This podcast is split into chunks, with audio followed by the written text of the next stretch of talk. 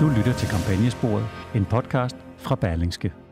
Ja, velkommen til Kampagnesporet, som måske, måske i dag bliver en udgave kun med mig, David Træs, og selvfølgelig med Peter i teknikken, i det uh, Mads øh, Fuglede i sidste øjeblik er blevet forhindret, eller også er han ikke blevet forhindret. Vi får se. Vi, vi tør ikke satse på, at han kan nå det, og derfor så starter vi i stedet for øh, alene med øh, mig ved øh, mikrofonerne. Og lad os starte med en ting, som vi jo har diskuteret tit i kampagnesporet på det seneste, nemlig hvorvidt Joe Biden, USA's præsident, valgt i 2020, 78 år gammel, om han agter at stille op igen til valget i 2024. Vi ved, at meningsmålingerne ikke ser gode ud. Vi ved, at de har været lidt bedre på det seneste, end de længe var, men vi ved også, at han aldrig sådan rigtig er lettet fra jorden i popularitet hos den amerikanske befolkning. Vi ved også, at han i efteråret lovede amerikanerne, at han ville bruge tiden mellem Thanksgiving i oktober, undskyld, i november og juleaften, selvsagt i december, til sammen med sin hustru og drøfte, hvorvidt han ville stille op igen i 2024, hvor han i givet fald vil være 82 år. Det har masser, jeg har talt om på det seneste. Hvad må det ender med? Hvilken vej går det? Øh, og vi har ventet nu i spænding i, i, i halvanden måned på, at Biden vil melde ud, hvad hans overvejelser så er kommet til. Måske, måske, måske fik vi en, en, et lille hint i hans State of the Union tale, som han holdt øh, natten til øh, onsdag dansk tid i kongressen i Washington D.C. Lad os lige prøve at høre et klip, hvor vi især skal lægge mærke til det aller sidste, han taler om, hvor han bruger en formulering, der lyder noget i retningen af, let's finish the job. And to my Republican friends, if we could work together the last Congress, there's no reason we can't work together and find consensus on important things in this Congress as well. I think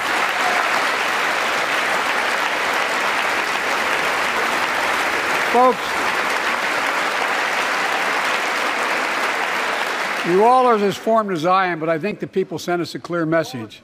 Fighting for the sake of fighting, power for the sake of power, conflict for the sake of conflict gets us nowhere. That's always been my vision of our country, and I know it's many of yours. To restore the soul of this nation, to rebuild the backbone of America, America's middle class, and to unite the country. We've been sent here to finish the job, in my view. Ja, her til allersidst, der siger han altså, we've been sent here to finish the job. Og adskillige gange i den her tale, der går det her udtryk i forskellige variationer igen og igen. Let's finish the job. Hvad i alverden betyder det? Det lyder næsten som et slogan til valgkampen i 2024. Let's finish the job. Jeg har fået fire år, nu skal jeg have fire år mere for at blive færdig, for at komme i mål med det arbejde, jeg blev ansat til af amerikanerne i 2020, nemlig at samle, at forene Amerika igen. Sådan er der rigtig mange i Amerika, der tolker let's finish the job i dag. Men der er selvfølgelig også andre, der rører rundt i kaffegrumsen og prøver på at finde ud af, hvad han egentlig mener her, den gode Joe Biden. Kunne det være, at let's finish the job simpelthen bare handler om, at han skal nå at blive færdig med nogle konkrete dagsordner, inden hans første periode som præsident er slut, altså øh, med øh, udgangen af 20 24. Kan det være det, han mener? I hvert fald så kan jeg fortælle så meget som, at Amerika står endnu mere på pinde ved overvejelsen om, hvorvidt øh, Biden vil stille op igen i 2024, eller han springer over.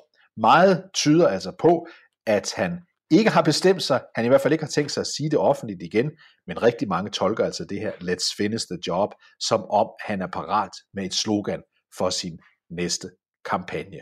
Husk, at Donald Trumps slogan i 2016, da han vinder valget, jo øh, som bekendt var Make America Great Again, og da han stiller op til genvalg i 2020, altså taber til Joe Biden, der kører han videre med et slogan, der minder om det, øh, nemlig øh, lad os sørge for, at Amerika fortsat forbliver stort.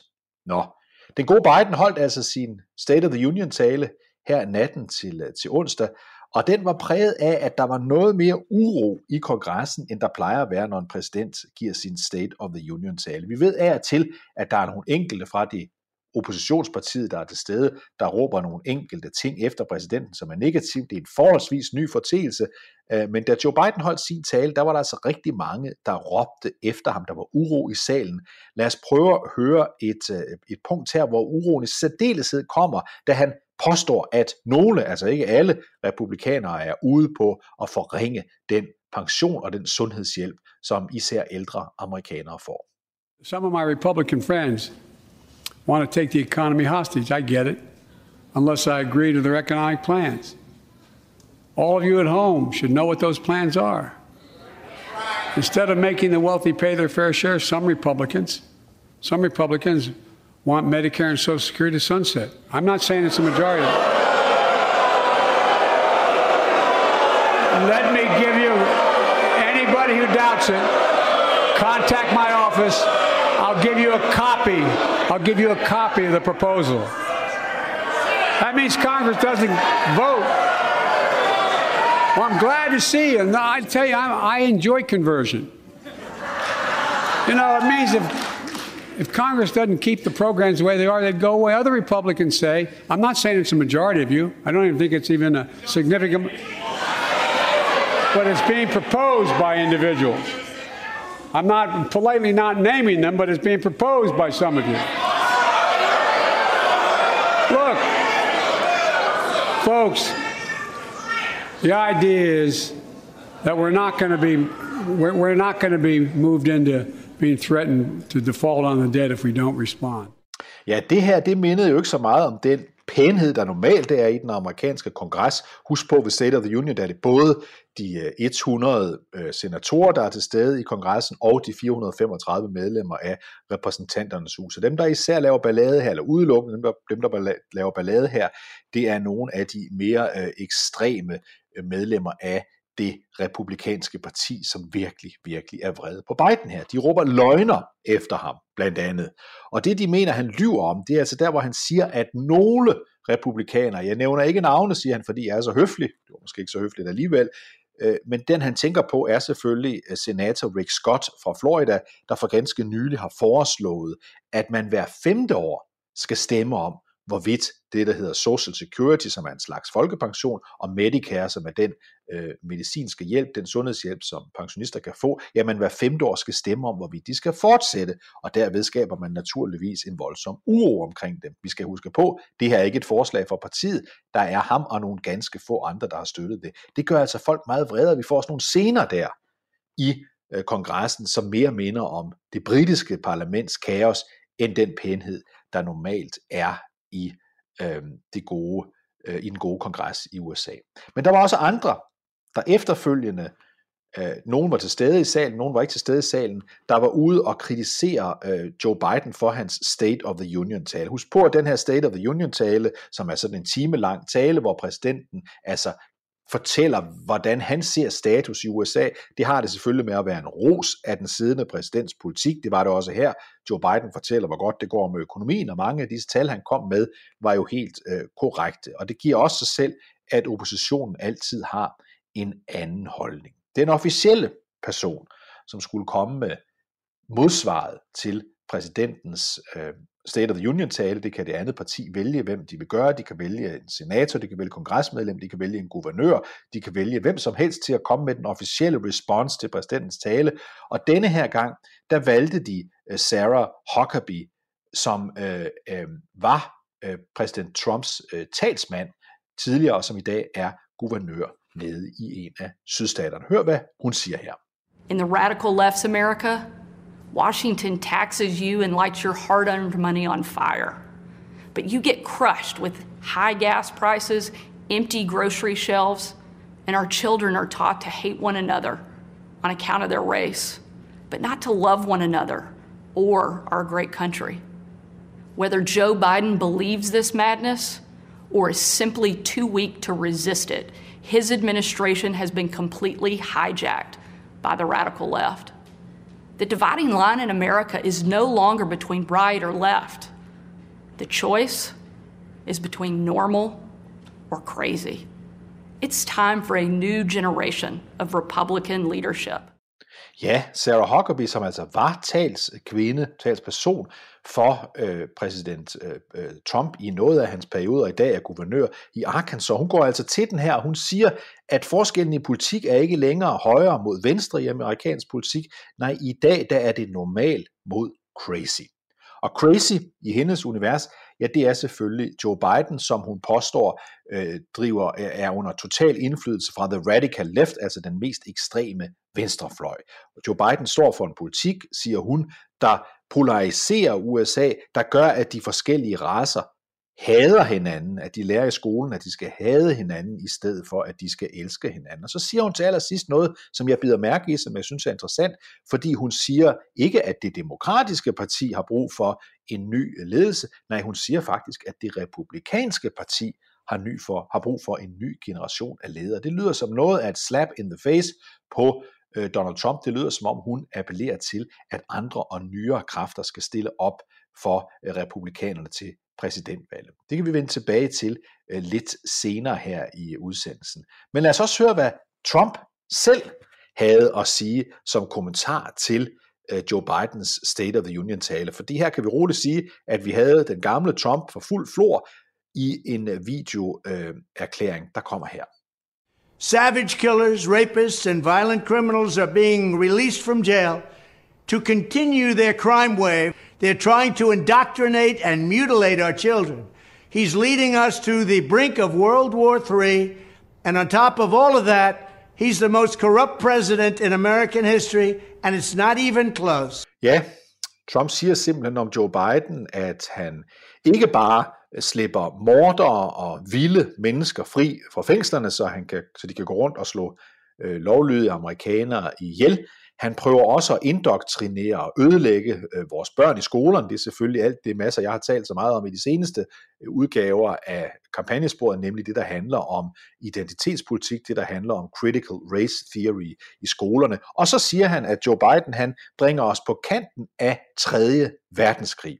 Og det handler selvfølgelig om Joe Bidens politik over for i særdeleshed øh, Putins øh, invasion af Ukraine, men også på det seneste hans øh, ifølge øh, Trump ringe ageren i forhold til den her ballon, spionballon, som øh, Kina sendte ind over USA i den forløbende uge, som altså endte med at blive skudt ned ud over havet, da den havde sejlet hele vejen på tværs eller fløjet hele vejen på tværs af USA, der blev den skudt ned, da den nåede øh, Atlanterhavet. Han er også siger Donald Trump, den mest korrupte præsident i Amerikas historie, endda uden nogen er i nærheden af at have været lige så korrupt som ham. Der har været nogle stykker igennem Amerikas historie, der har været dømt for korruption. Ja, for eksempel måtte Richard Nixon som bekendt træde tilbage anklaget for alverdens ting og sager øh, tilbage i 1970'erne. Donald Trump er selvfølgelig selv en, der er anklaget for mange ting, men ikke dømt øh, for noget som helst, i hvert fald ikke øh, endnu. Men altså Trump går også til den. Men nu så skruet lidt op. Vi startede med Sarah Huckabee Sanders, guvernøren nede i Arkansas, som i dag øh, er øh, den, som republikanske parti havde valgt til at komme med den officielle modsvar til, til øh, Bidens øh, tale, så hørte vi her øh, selv øh, Trump komme med sin meget, meget voldsomme og typiske øh, voldsom øh, retorik. Men øh, lad os prøve at skrue lidt op for, for, hvad skal man sige, galehuset her, og høre, hvad Ted Cruz, senator fra øh, Texas, og ham, der blev nummer to, da republikanerne havde øh, primærvalg tilbage i 2016 efter Trump. Lad os høre, hvad Ted Cruz har at sige om State of the Union-talen. Two years into the Joe Biden presidency, and I got to say, I don't think things could possibly be going worse. The Biden agenda is a disaster. And then if you look abroad, America is weaker, our enemies are stronger than they've ever been. We see weakness towards Russia, we see weakness towards Iran, we see weakness towards North Korea. And just this week, we've seen the Chinese Communist government mocking this administration by sending a spy balloon across this country and watching the Biden White House do nothing, wring their hands, unable to stop it. Ja, det er til Cruz, han siger, det er altså, at Biden-regeringen, de sad og og, og vred sig i hænderne, anede ikke, hvad de skulle gøre, mens kineserne de gjorde nar af hans regering ved at sende den her spionballon tværs hen over USA.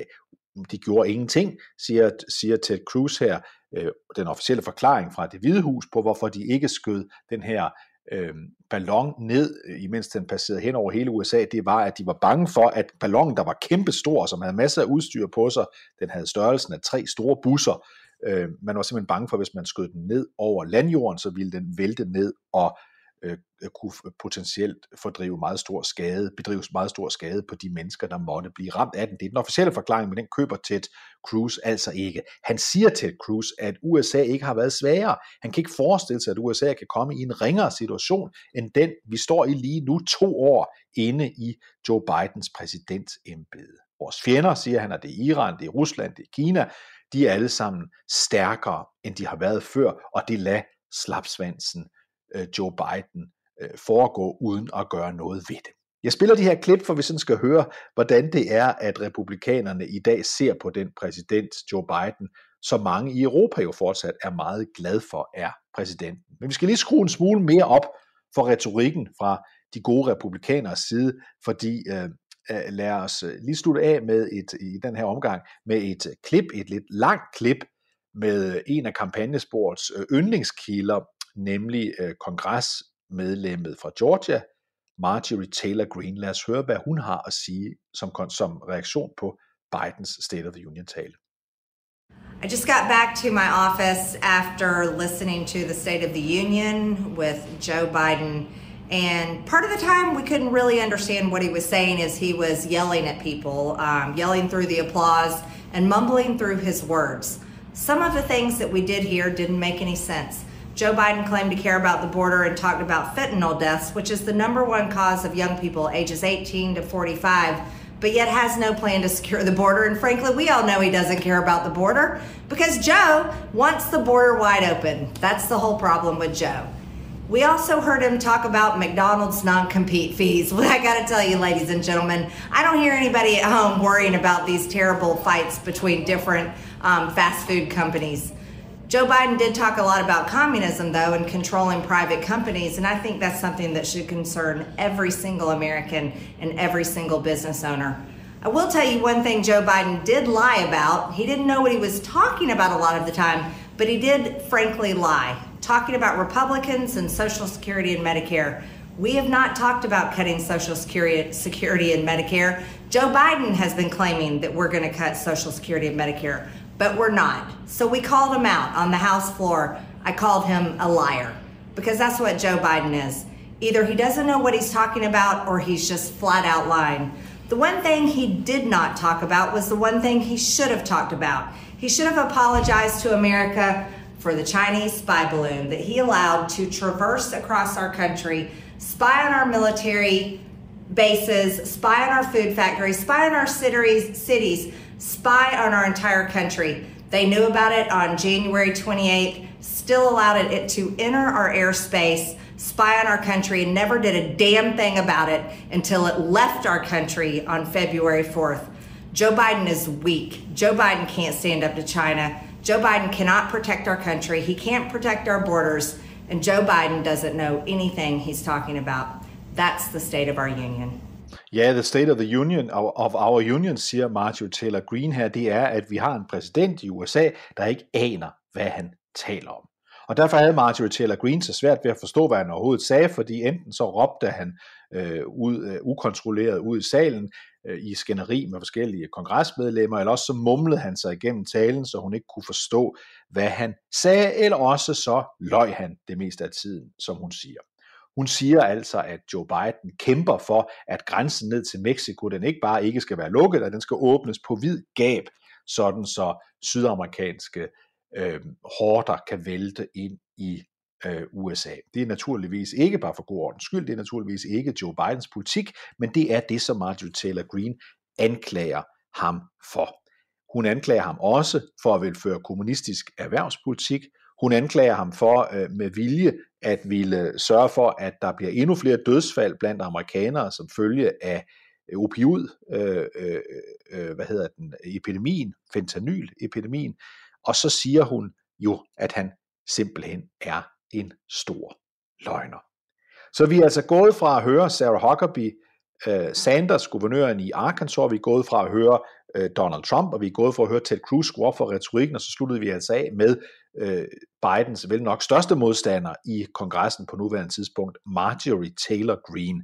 Hun går i dag på højrefløjen i reglen bare under forkortelsen MTG, altså Marjorie Taylor Greene, og er derved på højrefløjen et lige så stort ikon som AOC, Alexandria Ocasio-Cortez, er over på venstrefløjen i blandt demokraterne. Altså når man når det punkt, at man er kendt i store dele af USA alene på initialerne i ens navn, så er man allerede blevet stor.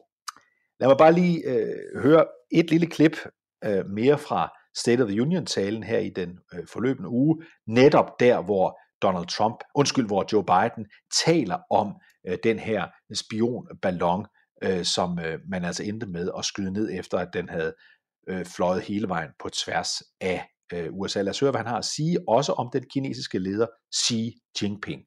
But in the past two years, democracies have become stronger, not weaker. Autocracies have grown weaker, not stronger. Name me a world leader who changed places with Xi Jinping. Name me one. Name me one. America's rallying the world to meet those challenges from climate to global health to food insecurity to terrorism to territorial aggression. Allies are stepping up, spending more, and doing more. Ja, her er billedet, som Joe Biden altså omvendt fortæller, at under hans lederskab, øh, der er autokratierne øh, kommet i defensiven, mens demokratierne er kommet i offensiven. Under hans ledelse, der er det lykkedes at skabe en situation, hvor flere har det bedre, og hvor de vestlige lande igen samarbejder eksempelvis om at stoppe øh, Vladimir Putins øh, aggression i øh, Ukraine. Han nævner selvfølgelig også Xi Jinping her. Han siger, hvem i alverden i resten af verden vil hellere være Xi Jinping. Mange vil selvfølgelig gerne være USA's præsident, ligger det underforstået i det her, men ingen har lyst til at efterabe det kinesiske system, siger han så. Vi må ikke underkende, hvor stor en effekt den her ballon, der fløj hen over USA, fløj hen over baser, som USA har. Øh, det er en spion, øh, hvad hedder det, det er en spion øh, ballon ifølge amerikanerne. Kineserne siger, at det blot var en slags værballon, øh, men det er stærkt mistænkeligt, at den fløj hen over USA på den her måde.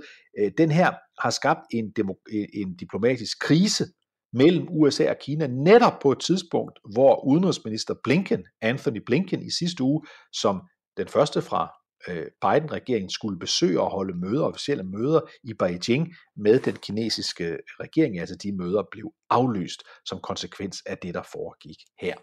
Så vi kan roligt sige, at det var øh, som altid øh, en situation, hvor øh, præsidentens State of the Union-tale blev modtaget meget, meget positivt af hans egne folk, altså af demokraterne, ikke mindst af ham selv, og meget, meget og i ekstrem grad negative kommentarer fra øh, de republikanske øh, dem, der nu har magten i repræsentanternes hus, men altså stadigvæk ikke har den i senatet, hvor det stadigvæk er lige akkurat er øh, demokraterne, der har flertallet. Så altså den første tale, hvor Biden talte til en splittet, en delt øh, kongres, dramatisk, ballade, råben og skrigen i salen, og stærk, stærk kritik af hans måde at være på.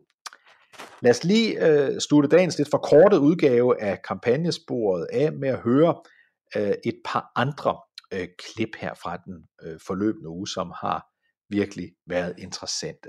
Vi har tit taget kampagnesporet, Mads Fuglet og jeg, og jeg skal igen undskylde, at øh, Mads ikke kunne være med os i dag. Sidste øjeblik er han blevet øh, forhindret, men vi har tit talt om en af de også meget, skal vi sige, kontroversielle, særprægede characters i øh, kongressen. Det er Lauren Boebert. Lauren Boebert, hun er kvinden, der er valgt for republikanerne ude i bjergstaten Colorado, og hun kommer ovenikøbet fra en by, der hedder Rifle. Hun er en meget stor tilhænger af, at alle skal kunne bære våben. Hun havde indtil for nylig en sådan grillbar, en diner i Rifle, øh, Colorado, hvor at øh, dem, der arbejdede i den, altså tjenerne og køkkenpersonale osv., alle sammen gik bevæbnet rundt. Øh, hun gik på kongressens talerstol forleden dag for at, at skælde ud over øh, nogle forslag, som Biden-regeringen havde om at gøre det vanskeligere for især børn og unge, men alle i al almindelighed, at kunne købe alkohol, tobak og våben. Lad os høre Lauren Bobart her. ATF, alcohol, tobacco, and firearms. In Western Colorado, we call that a fun weekend. But DC bureaucrats have used this agency to infringe on the rights of the American people. Ja, her kan vi høre, øh, hvor, hvor langt Lauren Boebert er fra for eksempelvis at kunne være folketingsmedlem i Danmark. Fordi det hun jo siger her, det er, at alt de her byråkrater, der findes i ministerierne, i myndighederne inde i Washington D.C., som går til angreb, som går til krig øh, imod, øh, imod våben, imod øh, alkohol, imod, øh, imod cigaretter, imod tobak, ja, de forstår slet ikke, hvad det er, man synes, der er rigtigt at have gang i den, have en sjov dag, have gang i gaden ude vestpå. De forstår ingenting, siger hun, de her byråkrater. Lad os slutte øh, der, hvor vi, om jeg så må sige, øh, ofte er, nemlig hos øh, Donald Trump. Fordi øh, Donald Trump er, som jeg startede med at sige, øh, i dag øh, fortsat favorit til at blive den person, der bliver republikanernes præsidentkandidat i 2024. Han er også indtil videre den eneste, der officielt har markeret, at han er kandidat. Det gjorde han nu historisk tidligt, umiddelbart efter midtvejsvalget i 2022. Det er lang tid før man normalt melder sig som præsidentkandidat. Der er ikke nogen, der har sagt endnu, de stiller op imod ham. Der er mange, og det har masser, jeg også talt om i de seneste udsendelser, der sådan bringes på banen. Og den person, der er den, de fleste taler om i de politiske cirkler i USA som en absolut mulig, også stærk modstander mod øh, Donald Trump, det er selvfølgelig øh, Floridas guvernør øh, Ron DeSantis. Ron DeSantis har interessant nok efter sin meget, meget overbevisende, store, overrumplende store sejr ved guvernørvalget i Florida i november måned, valgt en strategi, som er ret interessant. For det første har han overhovedet ikke sagt noget om, at han godt kunne tænke sig at være præsidentkandidat. For det andet, så har han valgt ikke at bide på nogen som helst af Donald Trumps ellers talrige og ustandslige fornærmelser imod ham. Det ser simpelthen ud til, at han prøver på at ignorere ham og se, om det måske kan udmatte Trump, om det måske kan gøre Trump uinteressant, at han hele tiden angriber DeSantis med alskens ukvemsord, mens DeSantis simpelthen bare svømmer oven vande og overhovedet ikke reagerer på det her. Forleden dag, der bliver øh, Donald Trump så ombord på sit øh, privatfly øh, spurgt af en tv-station om, øh, hvad han egentlig mener om Ron DeSantis som en mulig øh, præsidentkandidat. Øh, lad os høre, hvad Trump siger her. So Ron would have not been governor if it wasn't for me, and that's okay.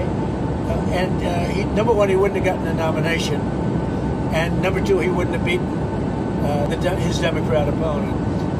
So then, when I hear he might run, you know, I consider that very disloyal, but it's not about loyalty, but to me it is. It's always about loyalty, but for a lot of people it's not. Ja, mange mennesker forstår ikke, at det alt sammen handler om loyalitet, siger Donald Trump. Men for mig, der handler det altid om loyalitet. Her lyder han næsten, undskyld udtrykket, som en amerikansk mafiaboss, fordi det er jo den måde, man altid hører en amerikansk mafiaboss tale om de her ting på.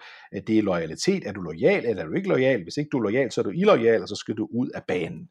Og Trump er simpelthen vred på Ron DeSantis, fordi han siger, at hvis ikke jeg i sin tid, og det var altså mens Trump var præsident, havde støttet, at Ron DeSantis skulle være republikansk guvernørkandidat i Florida, og dernæst støttede ham i valgkampen mod en demokratisk kandidat, ja, så ville Ron DeSantis slet ikke have fået det gennembrud, der betød, at han så her for nylig kunne blive genvalgt med meget stor styrke. Det er alt sammen mig, siger Trump, der har skabt Ron DeSantis, og derfor så er det så utroligt urimeligt, siger han så her, at den gode Ron, han ikke er taknemmelig over for, at Trump på den måde hjalp ham på vej. Grunden til, at DeSantis er en trussel for, øh, Ronald, øh, for, for øh, Donald Trump, er selvfølgelig, at selvom at vi ser på gennemsnittet af landsmålinger om, hvem der er republikanernes foretrukne præsidentkandidat, ja, selvom præsident, ekspræsident Trump stadigvæk fører, det er ret klart, med sådan cirka dobbelt så stor opbakning som Ron DeSantis, så kan man se, at Trumps for ikke så mange måneder siden meget store opbakning blandt republikanerne er faldende og nærmer sig de 50 procent. Det er naturligvis stadigvæk meget, ikke mindst øh, når den anden øh, sådan står på cirka det halve Ron DeSantis, men omvendt kan vi se, at Ron DeSantis kurve kører opad. Og hvis der er noget, amerikanske politikere ikke kan lide i en primærvalgkamp, så er det, at de kan se, at deres modstandere måned for måned, uge for uge nærmest kravler opad, mens de selv falder, for så kan man jo godt regne ud, at en dag krydser de to linjer hinanden, hvis ikke der sker noget. Endnu mere alvorligt. For Trump er det, at man kan se, at de målinger, som man normalt hæfter størst tillid til, altså de meningsmålinginstitutter, som man normalt hæfter størst øh, tillid til, ja, der ser forspringet for Trump endnu mindre ud, end når vi kigger på gennemsnittet. Og måske allermest alvorligt, hvis vi kigger på målinger lavet på delstatsniveau i nogle af USA's allerstørste stater, for eksempel i Florida og i Texas, stærke republikanske bastioner på nuværende tidspunkt, ja, så har Ron DeSantis indhentet eller overhalet Donald Trump. Så det er alvor, det snærper til, både hos demokraterne, hvor vi altså endnu ikke ved, om Joe Biden agter at stille op igen, men også over hos republikanerne, hvor mange kører sig af stilling, og hvor Trump i hvert fald virker en smule mere såret, end han plejer at være. Alt det og meget, meget mere vender øh, Mads, Fugled og jeg tilbage med, når vi er tilbage, forhåbentlig allerede i weekenden, med en sædvanlig udgave, hvor vi begge to er med, og altså ikke en som i dag, hvor det kun var mig, David Træs, fordi Mads desværre var forhindret. Vi siger tak, og det gør Peter i teknikken også, fordi I lyttede med til dagens udgave af kampagnesporet. Vi hører snart ved igen.